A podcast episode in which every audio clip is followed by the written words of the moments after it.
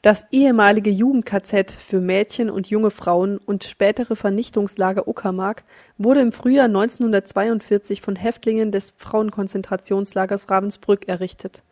1945 zählte das Lager ca. 1000 Mädchen und junge Frauen.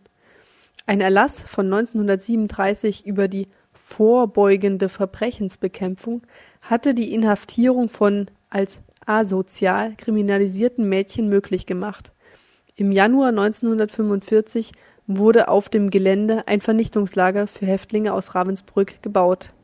Bis April des Jahres wurden dort circa 5000 Frauen ermordet.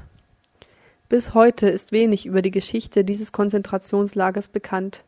Die dort Inhaftierten zählten lange Zeit zu den vergessenen Verfolgten des Nationalsozialismus und haben keine öffentliche Anerkennung erfahren Ab 1945 wurde das ehemalige Lagergelände von der Roten Armee militärisch genutzt. Auf dem Gelände befinden sich noch heute die Ruinen der Garagen für Tankfahrzeuge. Im Sommer findet in der Uckermark das elfte Baucamp vom Netzwerk der Initiative für einen Gedenkort ehemaliges KZ Uckermark e.V. statt. Ich bin heute beim Treffen der Orga-Gruppe für das antifaschistisch-feministische Baucamp. Hallo. Genau, du bist hier mit dabei. Kannst du vielleicht kurz für die Hörer und Hörerinnen erklären, was für ein Gedanke hinter dieser Initiative steht? Ja, das Baucamp, das wir organisieren, wie du gesagt hast, zum elften Mal findet auf einem Gelände eines ehemaligen KZ für Frauen, junge Mädchen und Jugendliche statt. Das war ganz lange ein vergessener Ort. Es ist erst seit den 70ern als KZ anerkannt worden. Und das heißt auch, dass es halt relativ, naja, unbekannt ist, dass das da überhaupt dieses ehemalige Jugend-KZ gab.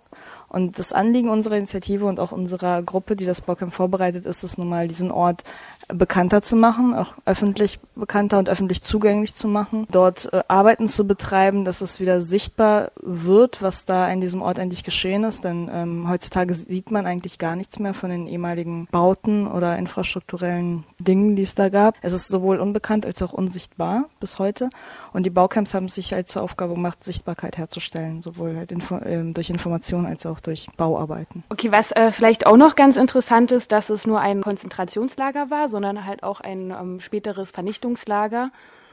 Und bezüglich, warum es halt immer noch kein Gedenkort ist, kein würdiger, dass es dort auch eine ganz spezielle Häftlingsgruppe gab, nämlich die der sogenannten asozialen und der sexuellen Verwahrlosung, was auch ein spezifisch weiblicher Häftlingsgrund ist. Dem versuchen wir halt auch auf, auf dem Camp halt irgendwie zu begegnen und das halt mit einzubeziehen, also die ähm, Kategorie Geschlecht und dieses sogenannte Asoziale, um halt sich mit dem irgendwie auch noch auf eine Art auseinanderzusetzen. Also deswegen ist es halt auch ein sehr spezieller Ort.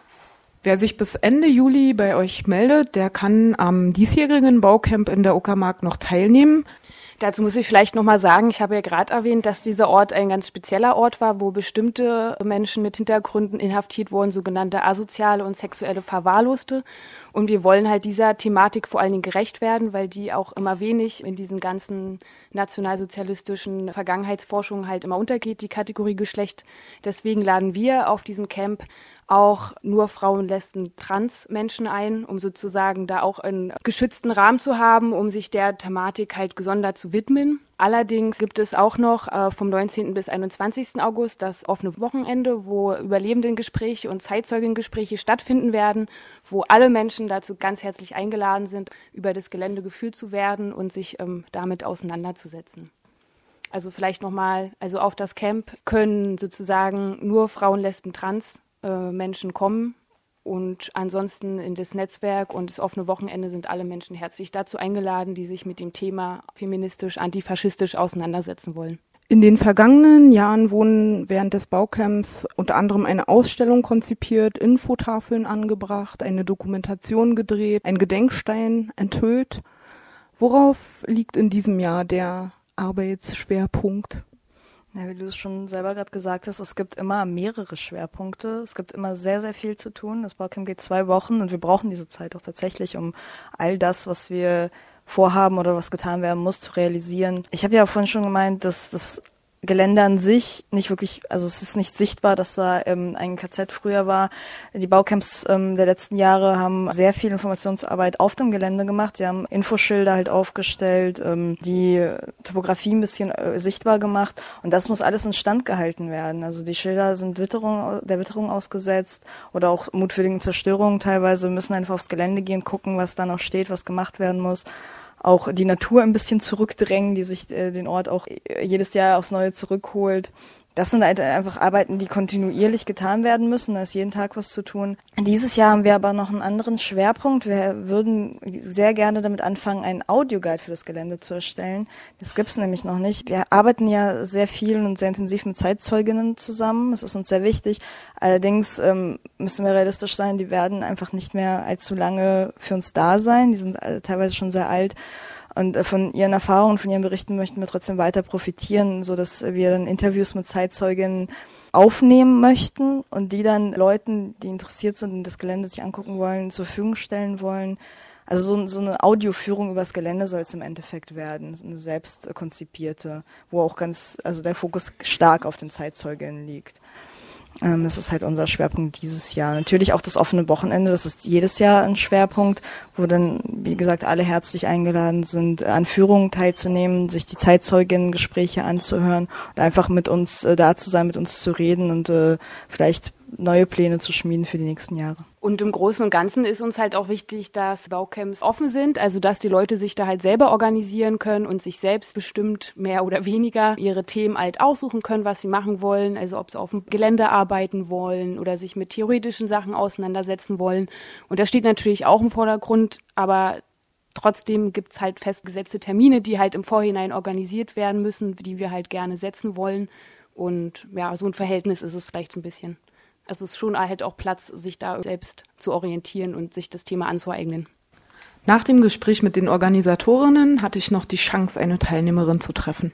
Hallo, du hast dich zum Baucamp 2011 angemeldet. Kannst du dich vielleicht kurz vorstellen und unseren Hörern und Hörerinnen sagen, was dich dazu bewogen hat, mitzumachen und was du dir dort erwartest. Ja, hallo, ich bin Anne. Ich habe mich dafür entschieden, weil ich es von einer Freundin von mir erfahren habe, die da auch mitorganisiert und mit der ich auch zusammen wohne. Und ich habe schon oft so Gedenkstättenfahrten mitgemacht und auch mitorganisiert, hauptsächlich in Polen, in der Nähe von Gdańsk. Und da war es uns auch immer wichtig, dass die Teilnehmerinnen eben selbst entscheiden können, in welchen Bereichen sie sich ja engagieren wollen oder was sie sozusagen dazu beitragen wollen, dass das Gelände eine Gedenkstätte sein kann oder auch in der Form zu einer Erinnerungskultur beitragen kann. Und ich finde es total spannend, in einem queer-feministischen Kontext das zu machen, einfach sich anzugucken, was waren damals die Rollen der Frauen, warum wurden insbesondere Frauen inhaftiert, wie haben diese Frauen das wahrgenommen und wie ist das organisiert worden. Und daran erinnern zu können mit Mitteln, die wir uns selber wählen können, finde ich einen sehr spannenden und guten Ansatz. Und ich erhoffe mir davon künstlerische Arbeit auch, also dass man über einen künstlerischen Ansatz da rangehen kann, um die Aufmerksamkeit von Leuten darauf zu richten, was damals was dort passiert ist und auch Archivarbeit und auch gemeinsame Arbeit mit vielen interessanten anderen Menschen.